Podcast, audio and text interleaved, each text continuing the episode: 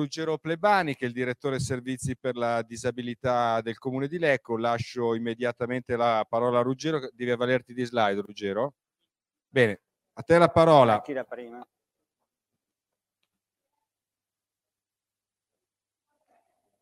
Vediamo, va, funziona, si sente? Sì, l'ho acceso. Ok. No, faccio solo porto alcuni elementi, degli elementi di introduzione, perché in chi mi ha preceduto ho ritrovato aspetti molto comuni, sia sul piano culturale dell'approccio al tema, al mondo della scuola e al mondo della disabilità nella scuola, sia sul piano operativo. Poi vedrete che ci sono delle ricorrenze anche nel materiale che io vi porto. Mi sembra di poter dire che forse che più di un servizio, quello di cui parliamo oggi è di un approccio e di un metodo. Schiacciarlo dentro la dimensione del servizio, con tutto quello che evoca, quindi l'assegnazione, la ricerca di un soggetto, eccetera, eccetera, impoverisce, rischia di impoverire molto gli elementi di contenuto che oggi abbiamo sentito. È più un processo di ricerca e di costruzione di paradigmi nuovi e di paradigmi trasversali alla vita delle persone, come ci ha ricordato qualcuno, che meriterebbe qualcosa di più di essere oggetto di gara, oggetto di manifestazioni di interesse, proprio più tutta la dimensione della co-costruzione, coproduzione di idee, coproduzione di servizi, che ha bisogno di elementi di certezza e di stabilità, prima di tutto per le persone e per le famiglie, ma anche per innestare quei processi di cambiamento che, se non avvengono contestualmente, come ci ricordava prima anche il collega dell'ufficio di piano della Val Cavallina, che è la mia terra d'origine, quei processi di cambiamento totale, generale, collettivo nei contesti e nella società, che se non si agiscono non portano poi a degli esiti veri. Cioè, lo sappiamo tutti che c'è questa finestra dell'età minorile, del tempo della scuola, che anche per le famiglie e dalle famiglie è vissuta come un tempo in qualche modo con tutti le difficoltà di protezione,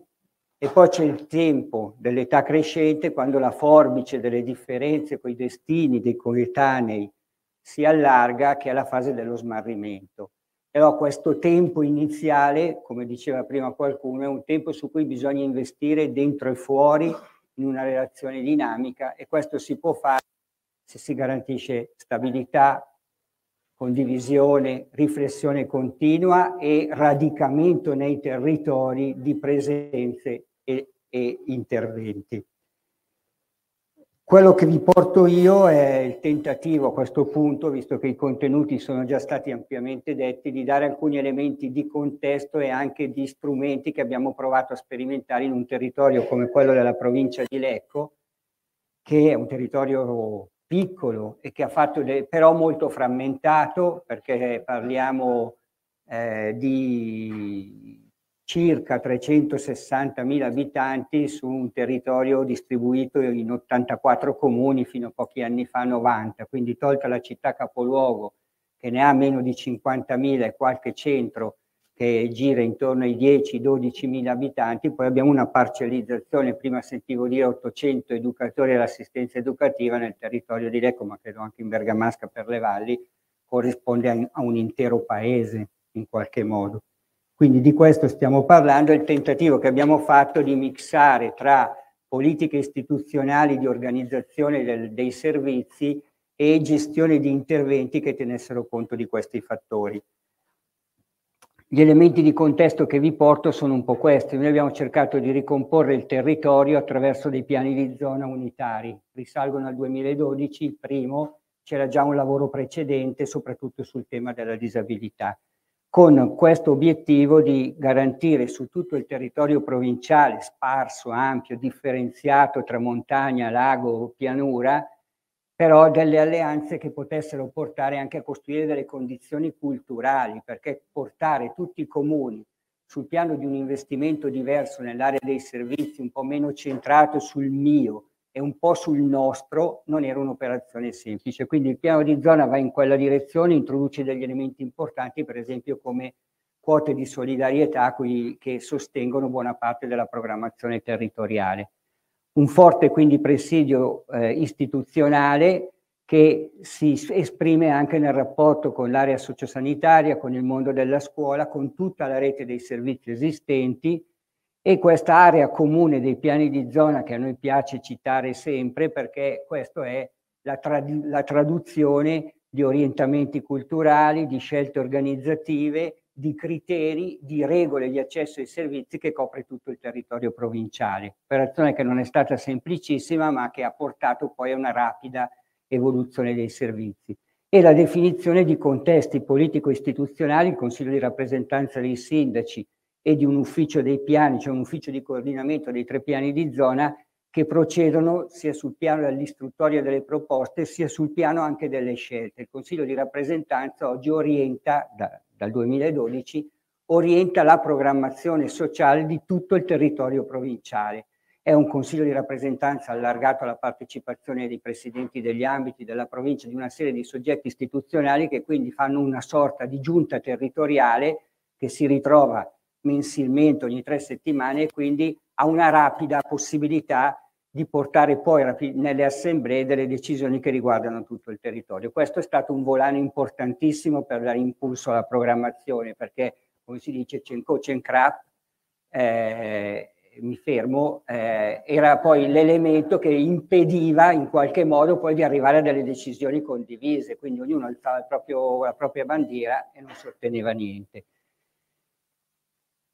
Un elemento importante è stato questo lavoro, che risale addirittura al 2007, sul coordinamento della rete dell'offerta nella disabilità. Gli ambiti hanno assunto questa funzione, e il CDR dal punto di vista politico-istituzionale, di costruire delle alleanze territoriali, quindi un governo del territorio, ma un governo partecipato, cioè ci si è seduti al tavolo con tutti gli enti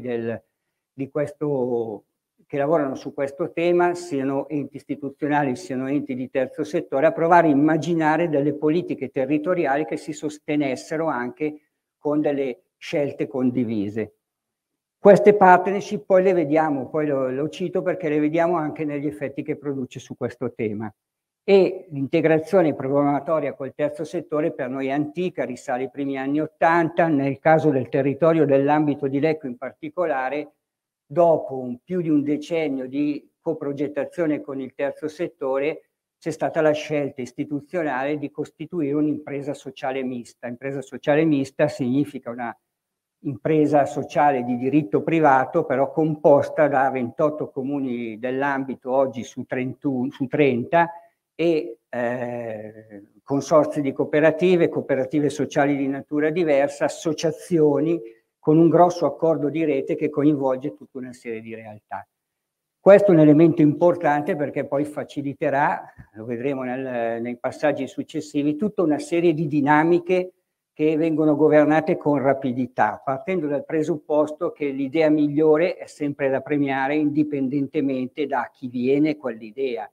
che è un po' la dialettica sempre faticosa tra il presidio istituzionale e il rapporto con la vita sociale e con i mondi sociali. No? Se non passa attraverso alcuni tavoli, le idee non si affermano. In questa dinamica invece c'è un noi più che una differenza che mette sul tavolo le idee e le fa diventare proposte.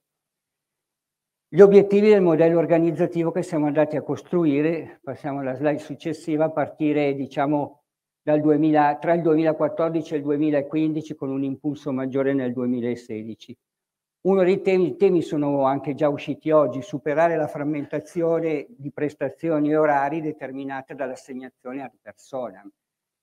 Nasce anche un po' prima del tema dell'esplosione della spesa negli enti pubblici questa riflessione. Questo ci ha aiutato, perché ragionando in tempi non sospetti, quando la spesa pubblica era meno sofferente, abbiamo potuto più investire sull'idea di un modello funzionale che non un modello di risparmio, che è sempre un po' la preoccupazione che sollevano i genitori, cioè si fa per spendere di meno, la scuola per darci meno risorse. In realtà siamo andati sull'idea di poter allargare la proposta pensando già in quella fase lì tra tempo scuola e un tempo che andava oltre il tempo scuola, cioè cominciare a immaginare la persona dentro una visione complessiva, sistemica in qualche modo, e pensare che il tempo scuola è un tempo che prelude e prepara e crea condizioni che devono essere spese nell'immediato, cioè nel presente, il durante il tempo della scuola, per costruire le basi per quello che saranno delle prospettive successive. Valorizzare il tema della dimensione educativa e pedagogica nel contesto scuola, pensando quindi che la scuola è già un contesto di comunità, non è una cosa a sé, è già un contesto di comunità, ma è anche un contesto dentro la comunità. Per cui tutta una serie di proposte che sono nate intorno al tema dell'assistenza educativa scolastica per sostenere le fragilità, ma anche in termini di poli educativi territoriali che hanno cominciato a costruire dei progetti d'offerta di interazione con la scuola, quindi la possibilità di mettere a disposizione dei ragazzi tutti una serie di opportunità, è cresciuta in questa logica che scuola e territorio, scuola e vita extrascolastica fanno parte del tempo di vita delle persone, non si può tagliare a metà, non è come il lavoro, per fortuna. E quindi un po' questo tema, giusto per dirvi una sperimentazione che è appena partita con la scuola e che nasce anche un po' dentro la riflessione del dopo di noi, quindi l'idea di lavorare sulla costruzione di condizioni che permettono di arrivare a una certa età, a immaginarsi non il dopo di noi come esito finale del percorso familiare, non ce la faccio più quindi devo pensare a una soluzione per mio figlio, ma lavorando sul concetto del dopo aver abitato con noi, cioè il valorizzare la possibilità per la persona disabile di poter uscire dalla famiglia come chiunque, e che questo sia il buon esito, il successo della famiglia in qualche modo, perché ha creato e ha lavorato alle condizioni perché anche il proprio figlio fragile possa percorrere la propria vita.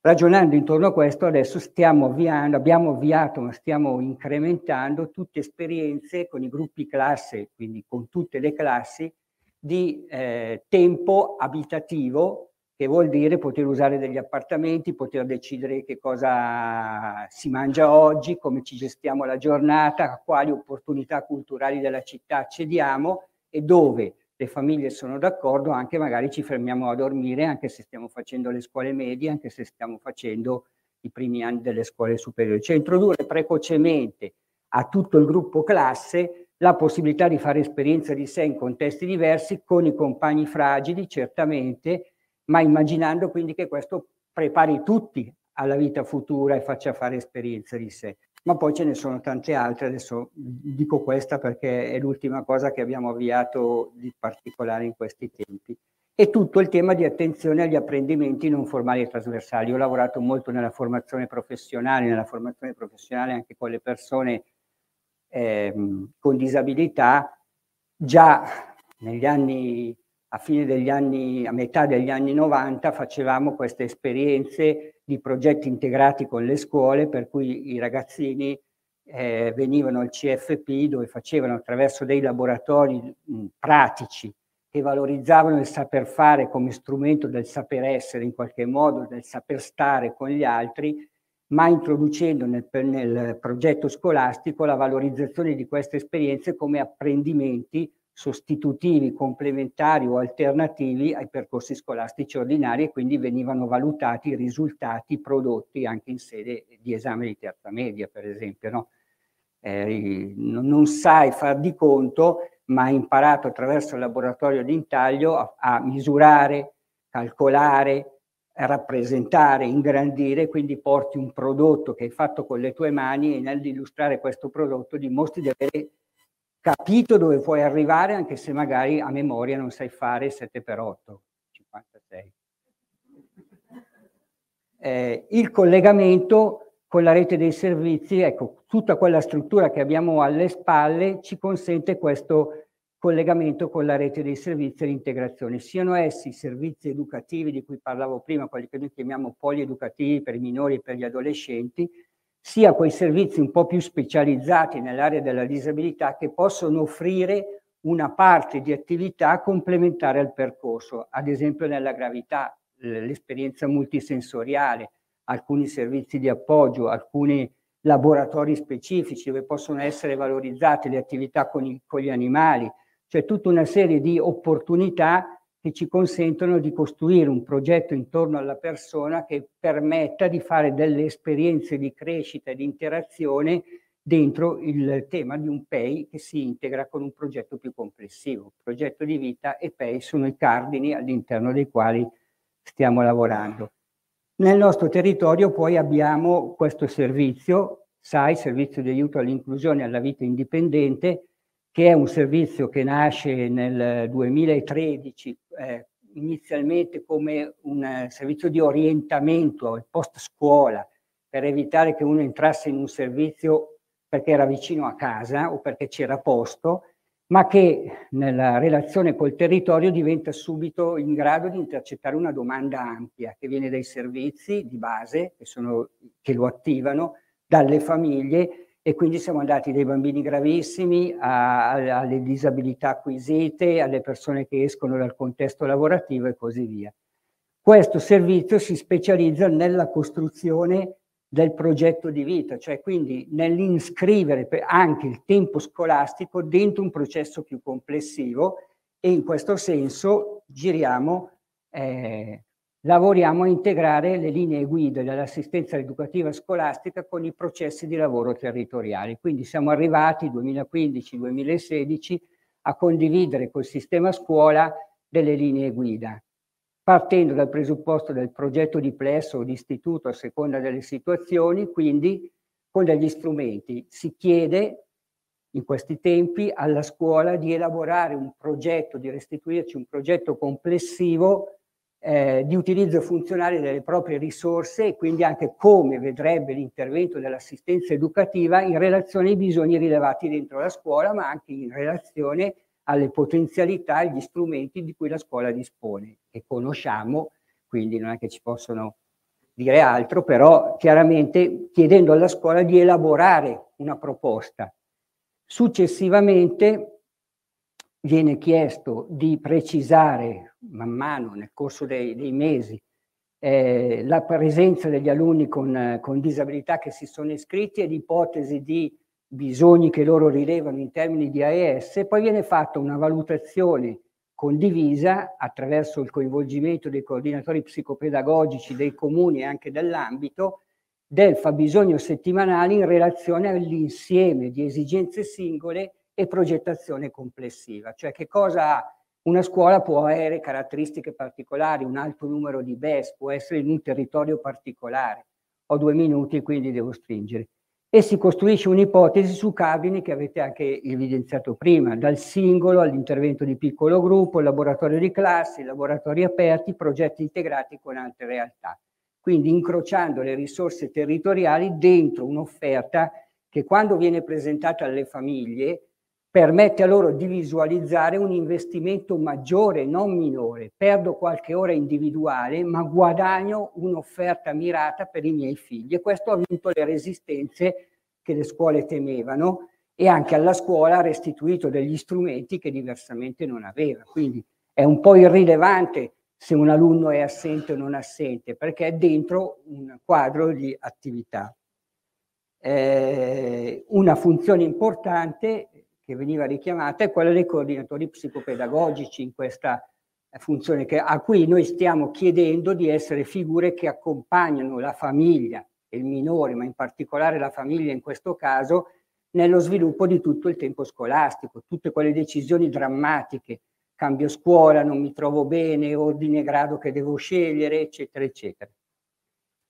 Questi sono gli elementi, ma li passo così, cioè vengono considerati tutti questi elementi, quindi non c'è uno standard, ma c'è una riflessione sul contesto che ci viene presentato, le caratteristiche che vengono messe in campo, valutate per costruire il progetto. Andiamo avanti, così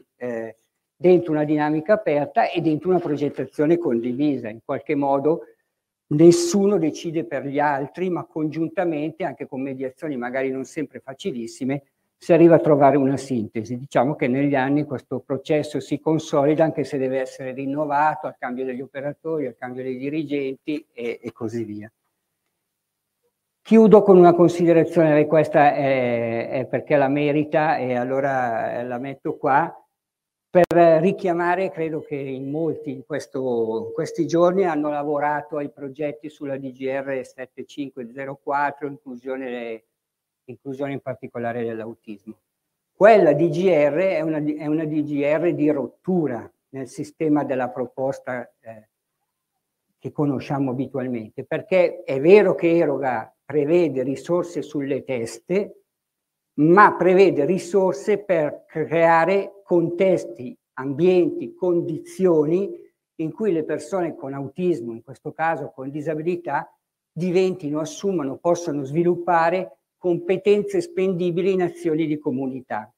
Allora, questo orientamento che lentamente, ma sta prendendo piede in Regione Lombardia, bisogna saltargli addosso, mi viene da dire, perché si sposa completamente con questa idea. C'è un processo trasformativo dei contesti perché non ci sia più quella dimensione di separatezza. Prima si richiamava il diritto per passare dall'inclusione alla cittadinanza, per passare dall'inclusione all'appartenenza. Prima lo diceva il collega della Val Cavallina, l'articolo 3, l'articolo 4 della Costituzione, cioè rimuovere gli ostacoli, se non è solo un dichiarato e deve essere un agito, significa intervenire sui contesti. Questa cosa chiede una fortissima alleanza tra terzo settore e enti istituzionali e anche un radicamento delle esperienze nei territori, che io invito sempre a perseguire, perché se siamo arrivati a fare un'impresa sociale era proprio per superare questa idea della frammentazione, del ritorno, dell'azzeramento delle esperienze, del ricominciare da capo. In uno dei nostri territori la scelta di ricominciare da capo ha portato alla devastazione delle famiglie e delle risposte ai bisogni e alla cesura di percorsi virtuosi. Grazie.